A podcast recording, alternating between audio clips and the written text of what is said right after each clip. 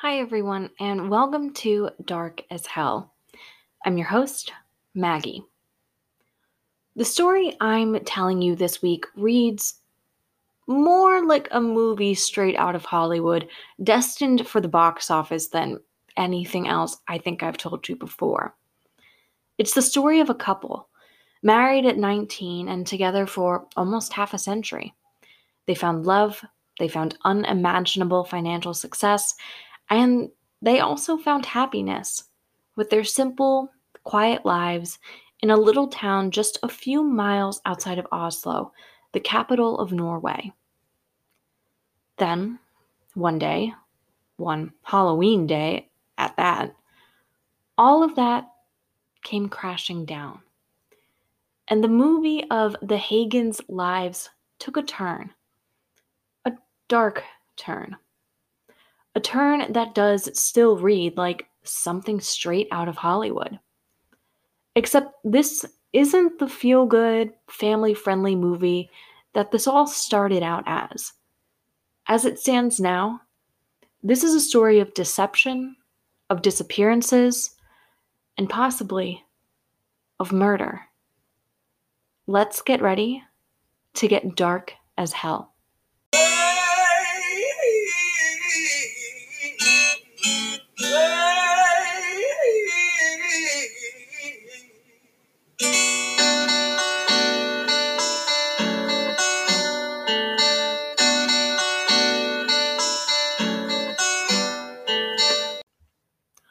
Given that our story today reads like a movie plot, I should probably introduce you to our main characters. Gang, meet Anne Elizabeth and Tom Hagen. The couple met through Tom's work, and they were married in 1979 before either of them had even hit 20 years old. Tom was just 19 when the two wed. Together, they had three children and enjoyed their quiet life in Fjellhamar, a suburban-esque village just 12 miles outside of Norway's capital of Oslo in the Lørenskog municipality. For 40 years, they lived in the same rather nondescript house in a cul de sac, and they lived perfectly normal lives out in Norwegian suburbia. They enjoyed this suburbia, a perfect spot where they could dote on their grandchildren and enjoy life outside of Oslo's bustling city center. Anne Elizabeth was the more social of the two, known for her warm smile and friendly, outgoing nature. She was said to, quote, draw people in, and she balanced out Tom's rather reserved and quiet nature in their, quote, unassuming, down to earth lives. Life was simple, life was slow paced, life was sweet. Now, there's a reason I preface with all of this. Because what with the very ordinary lives the Hagens lived, you would absolutely never guess that Tom Hagen was the 172nd richest person in the entire country.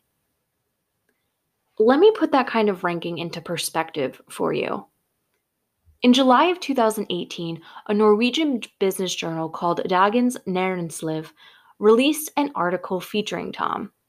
This was interesting in and of itself because Tom was famously shy, especially when it came to matters of the press and public. He was not one to do publicity. But on occasion, the press came calling, and in July 2018, that's exactly how Tom found himself featured in an article detailing how, in the previous year, he had made 174 million kroner, and earned himself the title of 172nd richest man in Norway. Translated into an American understanding, the 172nd richest person in the US would earn about 4.3 billion today according to Forbes. That would place someone about just above entrepreneur Mark Cuban, but below Les Wexner, he, the founder of L Brands, which includes Victoria's Secret, Abercrombie and Fitch, Bath and Body Works, and Express, just to name a few. Tom had come into his money through business endeavors, let's say, beginning in 1992 when he co founded Elkraft AS, an electricity and utility company that serves the entirety of Scandinavia, according to the New York Times. These days, his LinkedIn might read more like a property development and investor. He has a great many dealings with real estate holdings, and he also maintains a large stake in one of the most popular ski resorts in the country. CNN referred to him once as a quote, property and energy mogul. His net worth, though not confirmed, is rumored to be about 200 million US dollars that all is just such a juxtaposing facet when compared to the rest of the Hagens' lives. They really did lead such relatively ordinary lives in their modest two level home, roofed in stucco, painted navy on the top, and with a white textured paint on the lower half of the home. It was surrounded with a large wooden fence structured around their driveway and a golden number four figure that demarcated it as their own, as the only decoration. And yet, for all the world, this seemingly lovely, low key couple was sitting on what truly can only be described as a fortune. It's at this point in our Hollywood storyline that you might be wondering well, where's all the action? This story, if anything, is a slow burn of a tale. But we can trace its beginnings, at least according to police, back to that fateful article out of Dagens Næringsliv, the Norwegian financial journal. Because it was that article, that rare feature into the life and wealth of Tom Hagen, that's where investigators believe our story first began. October 30th, 2018 started out like any other day. However, the Hagens had exciting plans for their evening. That Tuesday night, the couple traveled the 12 miles into Oslo via Tom's unassuming Citroen car to meet with some friends in the capital for a night out on the town. They shared dinner together and then made their way over to Det Norsk Teatre, where the group of friends had tickets to see the recently opened production of The Book of Mormon. At 10:30 p.m., the friends spilled out into the street with the other theater goers and parted ways. Back in Tom's Citroen, the Hagens drove the 12 miles home, no doubt pleased with their fun and relaxing evening in the city. That fun and relaxing evening spent at the theater would also be the last confirmed sighting of Anne Elizabeth. The morning of Wednesday, October 31st, 2018, Halloween, began like this. At 9 a.m., Tom claims that he left the Hagen home and headed into work. The morning had been relatively normal, nothing to report, with maybe a few outbursts of energy and excitement coming from the couple's new puppy. Because of the new pup, Anne Elizabeth had planned to stay home to watch over and keep the little one company and continue introducing him to his new life in their home. It's been reported that the drive from the Hagen home into Tom's office is one that lasts only about 8 or 10 minutes. And it was at 9:15 a.m. that Tom was seen on a surveillance camera walking through the gates into the complex that housed his energy and investment company. It's also here though that the first blip on the radar of our timeline appears. At 9:14 a.m., Anne Elizabeth received a phone call. Initially, it was reported that it was Tom calling her, possibly in an attempt to let her know he arrived at work or to tell her something he'd forgotten. A conversation of that ilk is what we imagine. However, that claim has since been retracted by the Norwegian media, and instead, police will only say that Anne Elizabeth spoke with, quote, a family member at 9:14 that morning. My questions about this phone call are abundant. If it was Tom on the phone, what did he want?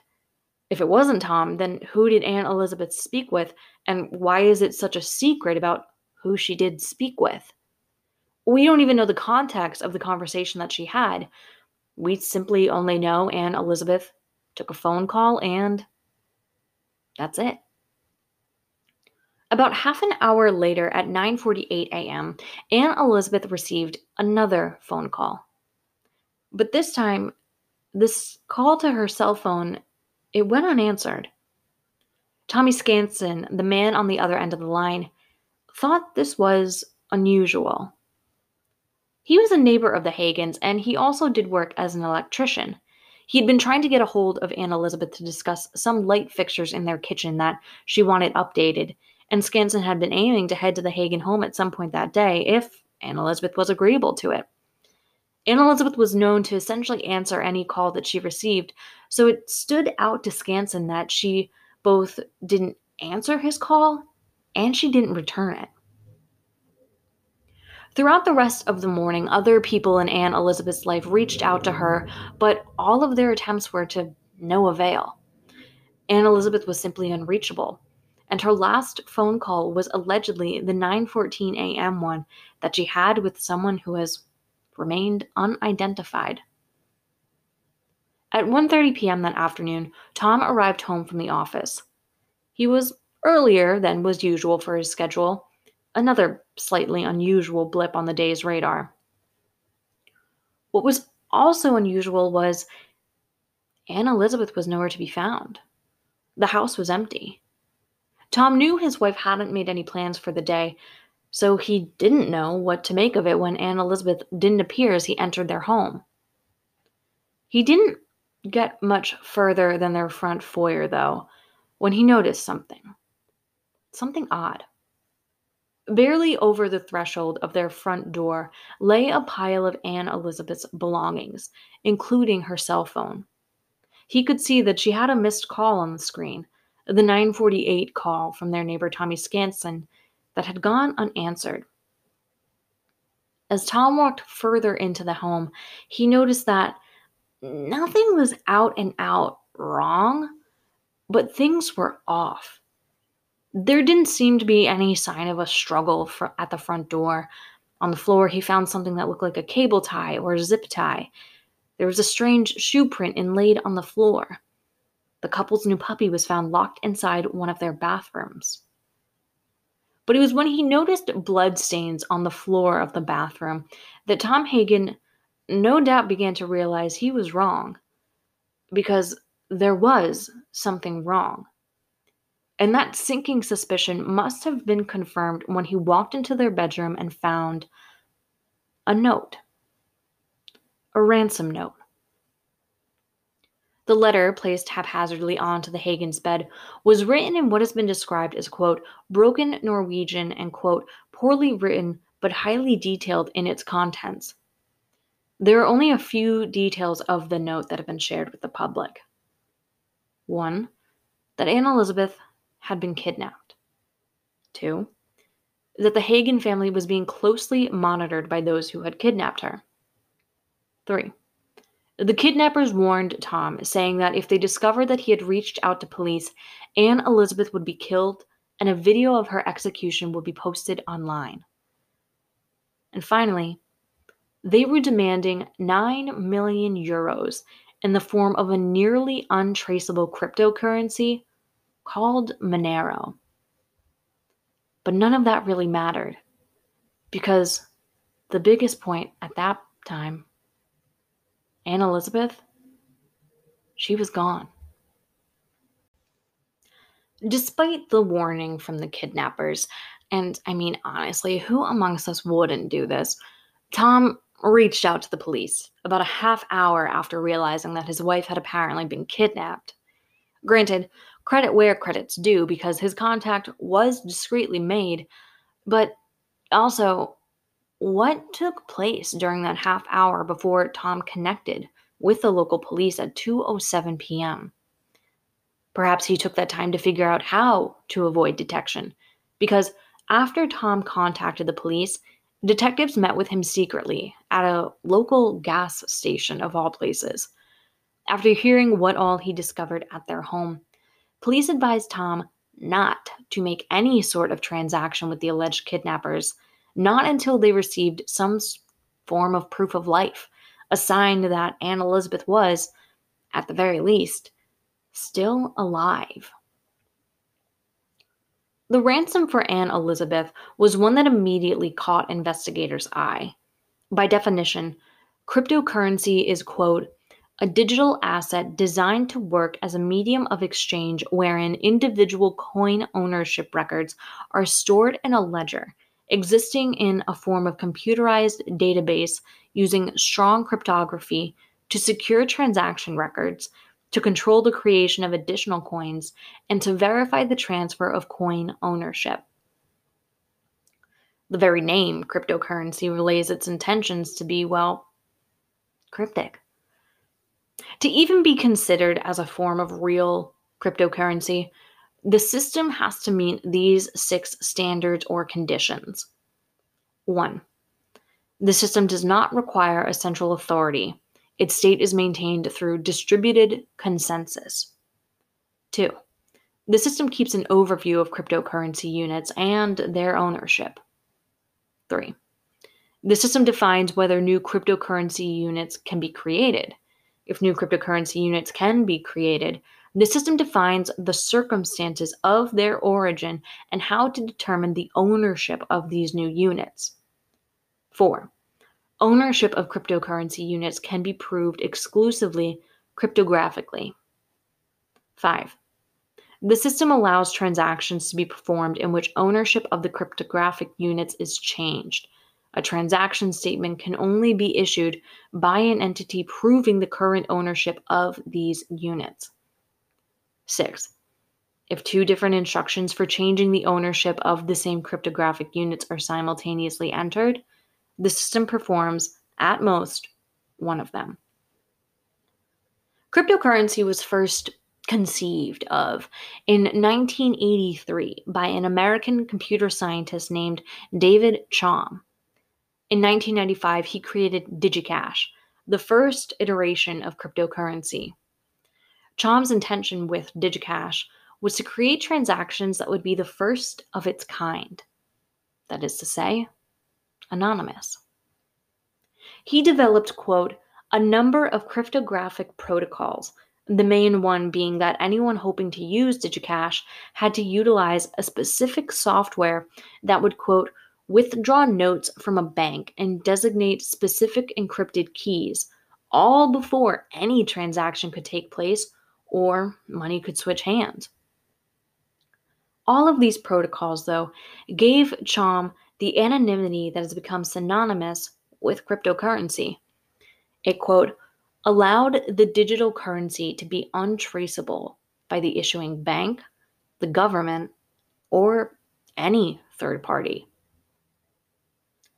Carsten Sherman, an associate professor at the IT University of Copenhagen, puts it a little more succinctly. Quote, cryptocurrencies are not organized by a state or another entity. That's why it is difficult to regulate them. DigiCash went the way of the bankrupt Dodo just three years later in 1998, but cryptocurrency was born and it was just beginning. B Money, BitGold, Litecoin, Peercoin, and of course, Bitcoin. All of these are forms of cryptocurrency, money that is designed, at its heart, to be anonymous, evasive, untraceable.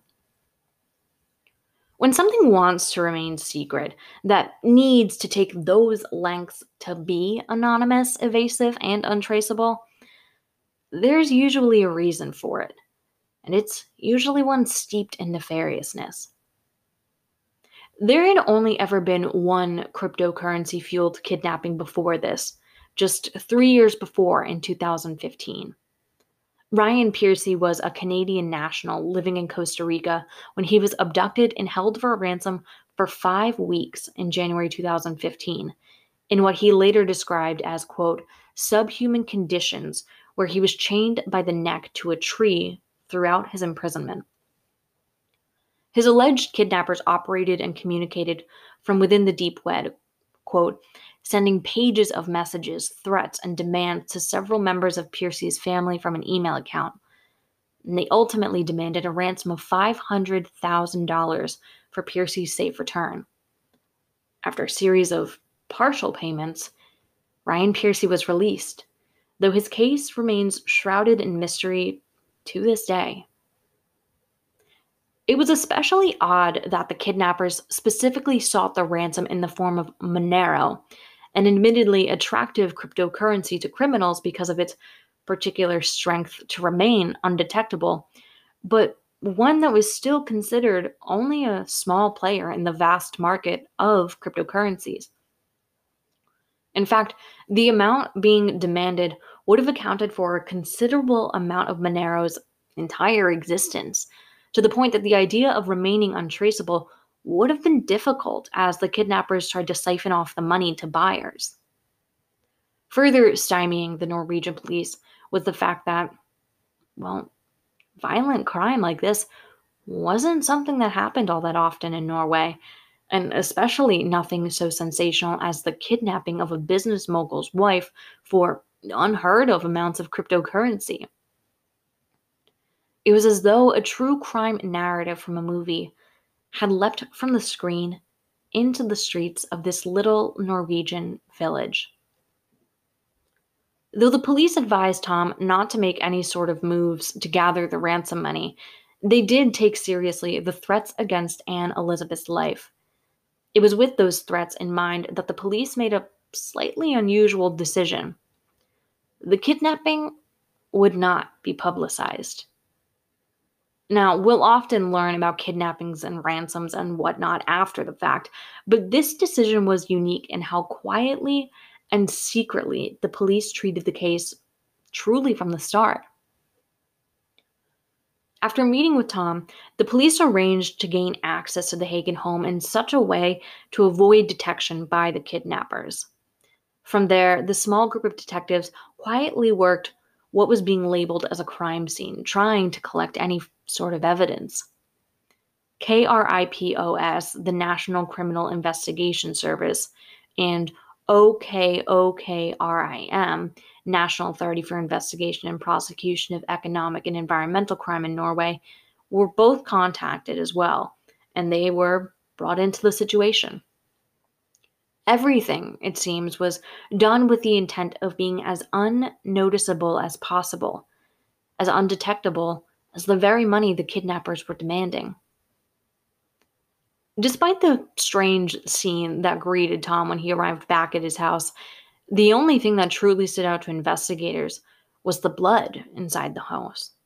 Unusual because it was such a nominal amount, the police couldn't even tell if it had been caused that day during the kidnapping. And given that Anne Elizabeth, you know, lived in the house, the police couldn't confirm if the blood was suspect or simply standard for an occupant of the home. It was then that the police took another slightly unusual step. They ordered Tom to continue on with his life, telling him to act as if nothing had happened, as if his wife hadn't been allegedly kidnapped from their home, as if nothing in the world was out of sorts. They believed that they had to keep their investigations top secret as possible in a bid to protect Anne Elizabeth. And so the police extended that secrecy clause onto Tom as well. His life had seemingly turned into a horror movie, but Tom played the role of normalcy as well as he could. He was already a bit shy, known to be withdrawn and happy to rely on Anne Elizabeth as the more social of the two. But now, now Tom was positively reclusive. Sure, he carried on going into work and presenting himself out into the world, but his behavior didn't pass closer inspection by family and friends. People began to whisper. Where was Anne Elizabeth? Hadn't it been some time since anyone had seen her or even heard from her?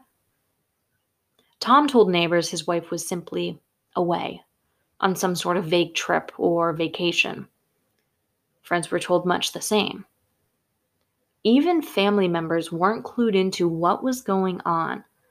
Allegedly, Anne Elizabeth and Tom's three adult children weren't informed about their mother's kidnapping until the end of December, November 2018, almost a month into her disappearance. When they learned the truth behind their father's strange behavior and their mother's even stranger absence, Family members were also sworn to secrecy by the police, still investigating as quietly and unnoticeably as they could, the threats to Anne Elizabeth's life ever top of mind. The secrecy and silence continued through December, into the holidays, and into the new year of 2019. That is, until January 9th, 2019. Anne Elizabeth Hagen was reported as having been kidnapped during the afternoon of October 31st, 2018. The public, though, wasn't made aware of any of this until January 9th, 2019. That's 70 days after the fact, 10 weeks since Anne Elizabeth was last heard from, let alone seen by anyone other than her husband. The police finally broke their own code of silence about Anne Elizabeth's case on January 9th because they had to. They needed the public's help. The Norwegian media had been made aware of the disappearance some weeks beforehand, but they had acquiesced to the police's request to keep a lid on the case until they were ready. And, like, that was such a pleasant surprise to learn because you know no American media outlet would have respected a request like that. In any regard, the police arranged two news conferences on Wednesday, January 9th and Thursday, January 10th. The facts as they stood at the time of the announcement were laid out to the public, also including some rather surprising revelations, like the fact the Hagen family and police had been in contact with the alleged kidnappers through what was only described as, quote, back channel negotiations. I say alleged kidnappers there because even at that point in time, the police had no idea if the people they were communicating with were the kidnappers or if they even had Anne Elizabeth. As Tommy Brøske, head of the police unit at the time, put it directly, quote, there are no known signs of life. The behind the scenes drama of this truly sensational case captured the country's attention unlike any case before, and the police hoped to capitalize on that public interest. On the second day of news conferences, January 10th, investigators released two video clips of three figures. The video is from surveillance cameras around the compound where Tom's business companies are located. Timestamped at 7:36 a.m. on the morning of October 31st, a man in dark pants, a dark long-sleeved shirt, and a dark hat resembling a beanie can be seen walking quickly down the street just outside of the complex. Suddenly, he stops just as he almost walks out of the frame. He turns about face rather quickly and immediately starts striding back the way he had just come. At 8 a.m., just 24 minutes after the first person is seen, another figure is picked up on the surveillance cameras. This one is wearing dark pants and an olive colored jacket with the hood pulled up and completely concealing their face. This person is also walking down the same road the first man was, but just as this second person is spotted, another figure enters the frame. This time, a cyclist wearing a bright neon green windbreaker. They whiz by the walker, and in other frames and viewpoints of the cameras, the two are spotted for a handful of seconds. Police appealed to the public, asking for their help in identifying the three people in the tapes as they believe that any of them may have been working as a lookout of sorts at the time. There were other people the police needed help in identifying as well, once the public had been clued into the events of the previous 10 weeks. One of the Hagen's neighbors came forward with a story about an odd occurrence that they had witnessed on the morning of Anne Elizabeth's disappearance. Sometime that morning, he had spotted a gray or silver SUV type of car in the neighborhood. The SUV, though, wasn't what caught his eye. It was the path that the car cut for itself, creating, quote, a strange shortcut over a patch of grass towards Anne Elizabeth's house. Another neighbor reached out to police about seeing two men fishing in the lake behind the Hagen's house, and they claimed that the two men had been, quote, looking in the direction of the house that same morning. With the public now in the know, the police conducted land searches throughout the wooded area behind the Hagen's house as well as into the brush and overgrown area of the lake, but they found nothing. As it was January in Norway, the police resolved to wait until the spring to search the lake itself. The two fishermen spotted at the waterfront have never come forward. And similarly, the two walkers spotted on Tom's surveillance cameras at his business have also never been identified. The biker, though, was identified and they were cleared.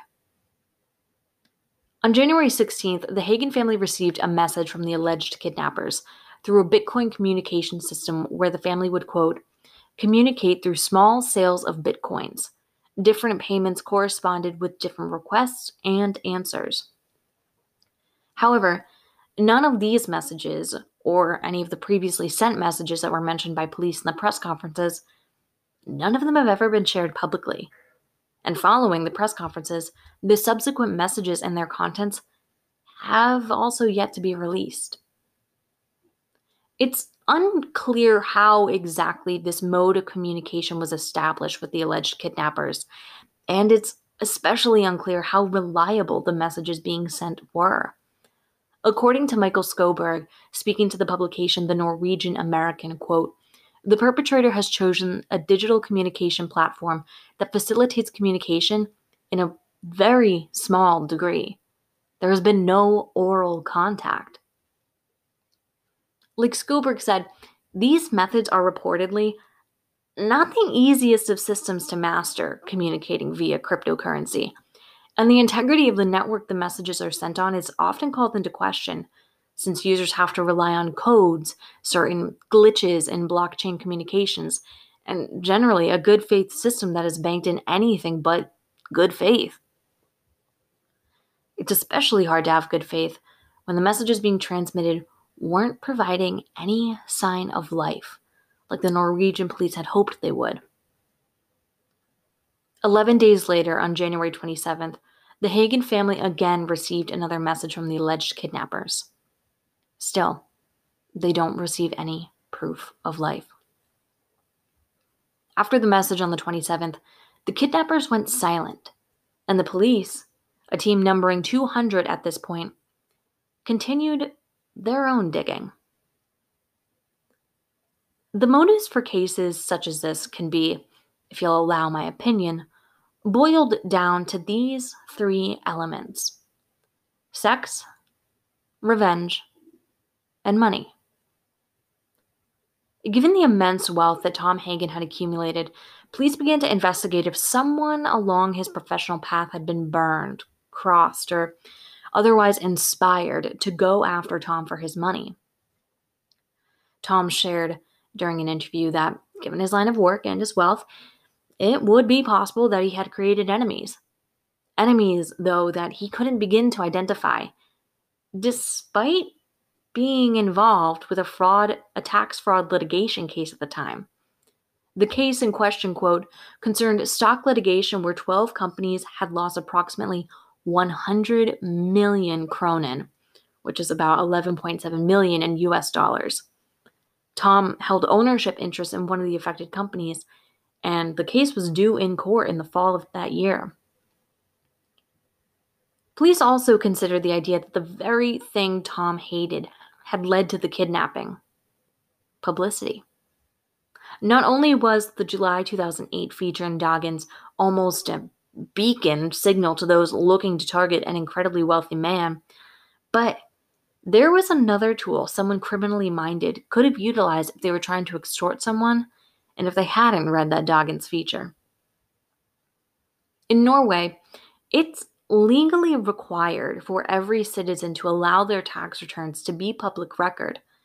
That is, anyone could literally search someone in this publicized database of tax returns do some quick configurations, and pretty easily identify wealthy citizens to target for any number of reasons, really.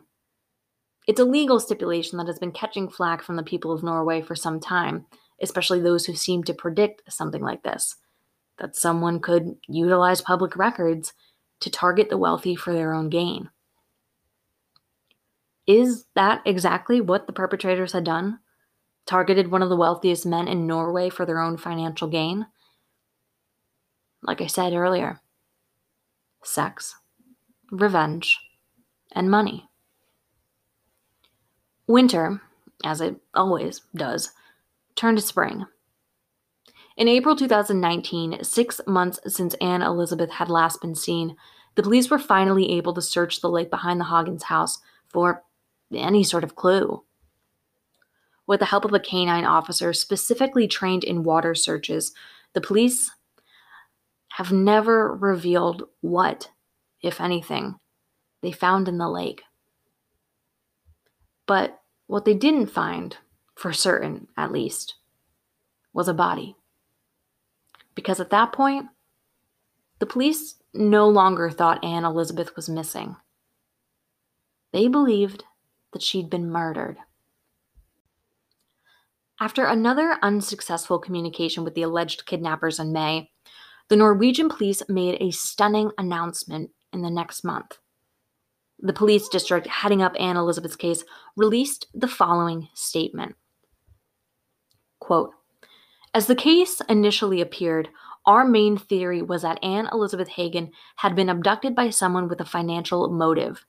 And in June 2019, we have come to believe that she has most likely been killed. We now believe there was no abduction and there never was any genuine negotiation. In other words, there was a clear and well planned attempt at misleading the police. In the same breath, the police also officially renege on any further searches for the identities of the two walkers seen outside of Tom's businesses on the morning of Anne Elizabeth's disappearance.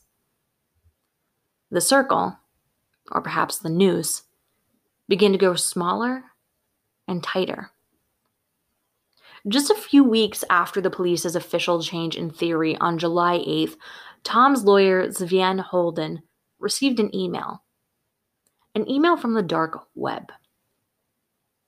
The style and format of the email suggested to Holden that the writer of the email was also the writer of the ransom note.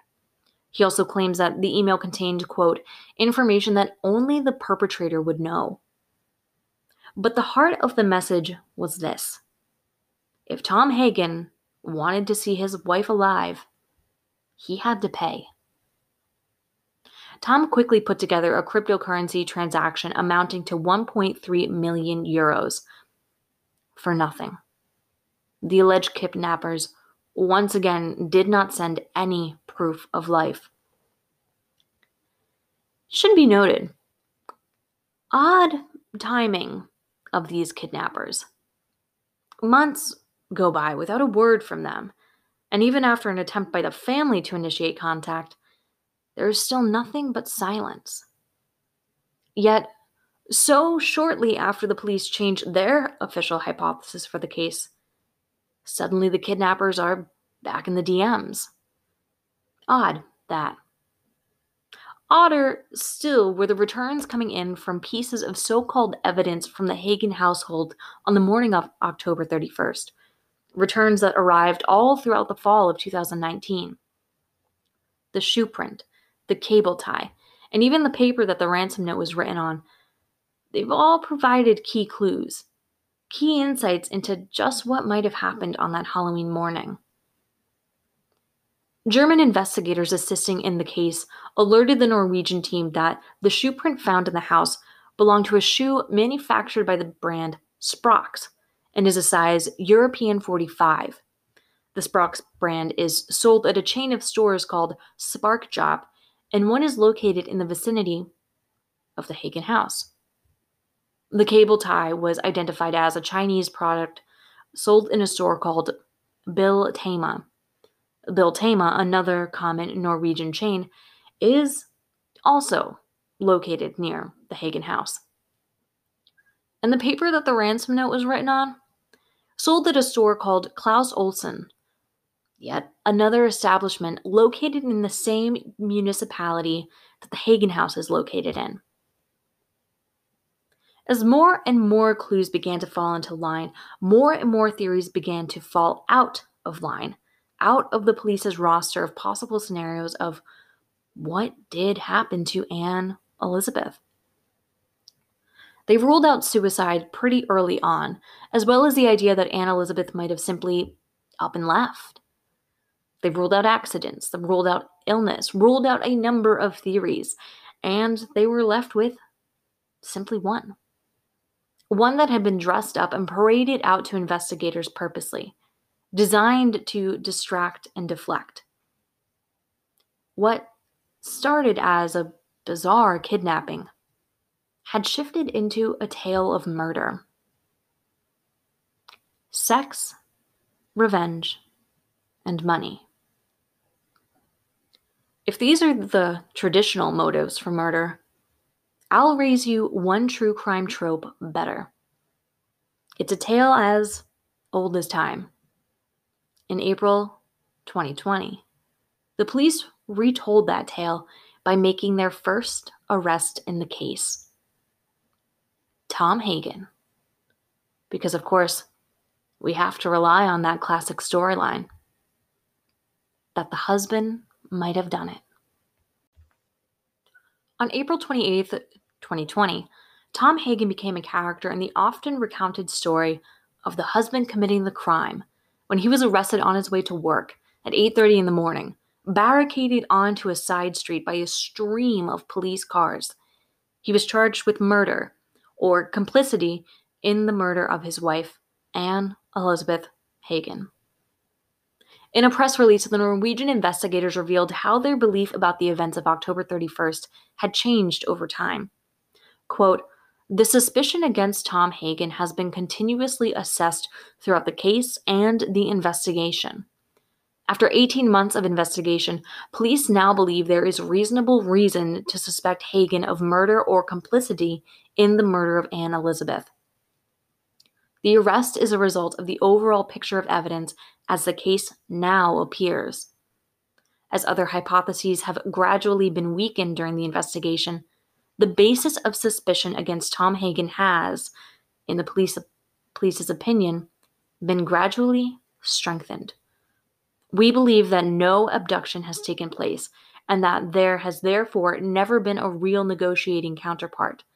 In other words, the police believe that the case is characterized by a clear, planned deception. On the day of his arrest, Tom was remanded into custody for four weeks, but just days later, on May 8th, he was ordered to be released by the Supreme Court in a ruling of two out of three judges who agreed that there was no reasonable ground for Tom to be held. That same day, the police tried to arrest him again and they failed in this attempt. Following their return, their failure to return Tom to custody, the investigators identified and arrested another suspect, a cryptocurrency expert who has since remained identified to this day.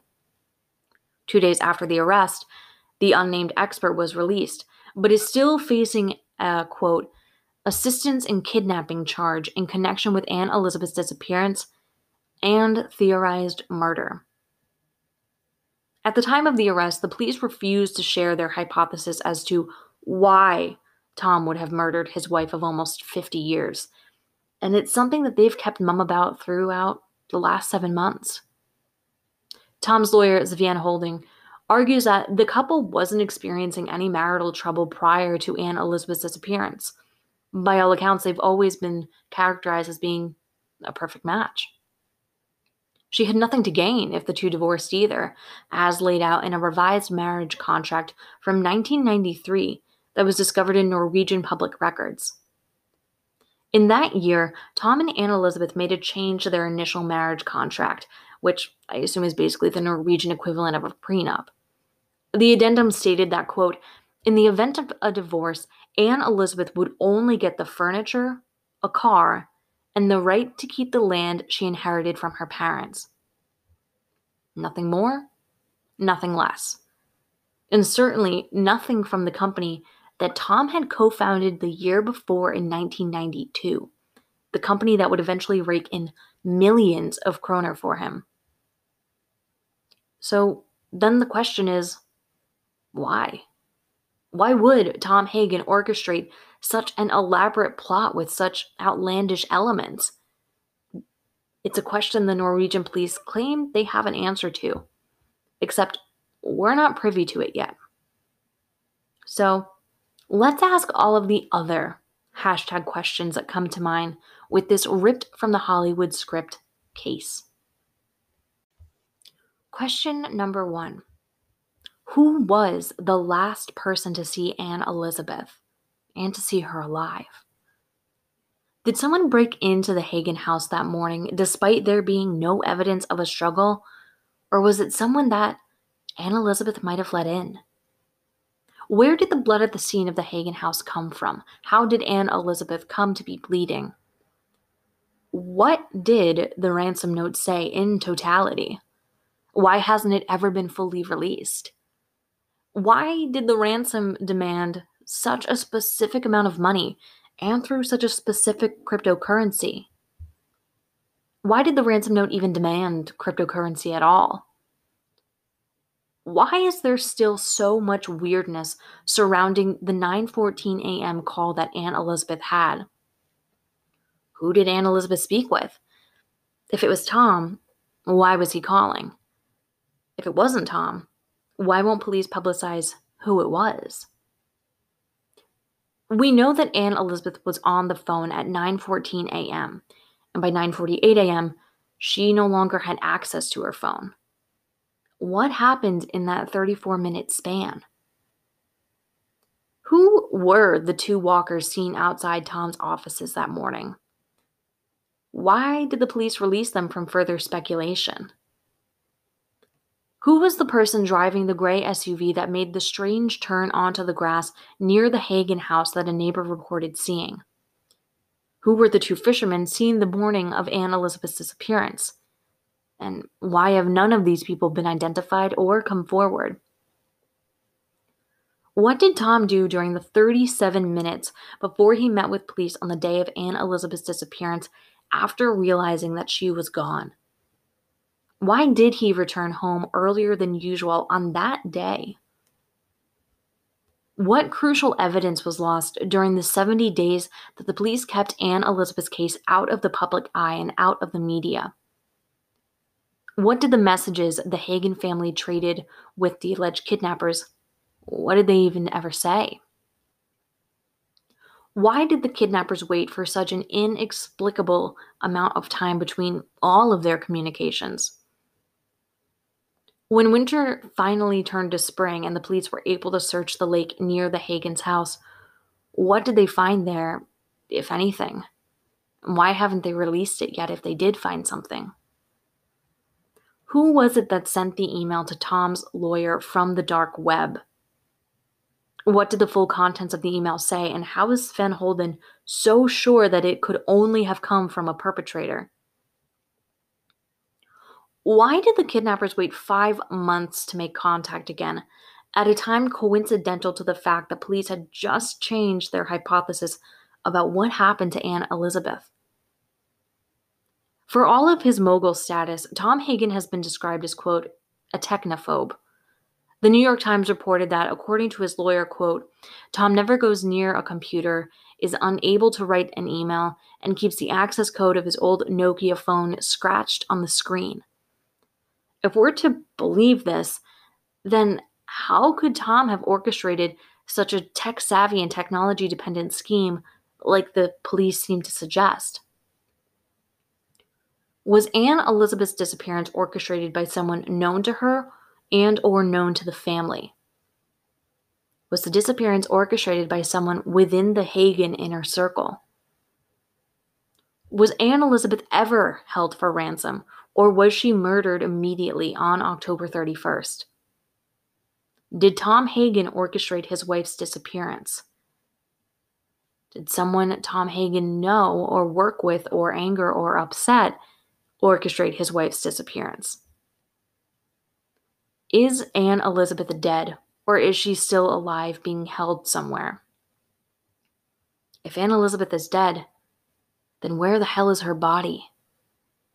Why would someone target Anne Elizabeth? And to that point, why specifically would someone target Tom Hagen? Who targeted Anne Elizabeth? Where is Anne Elizabeth? What happened to Anne Elizabeth Hagen? Sex revenge, and money. The husband did it.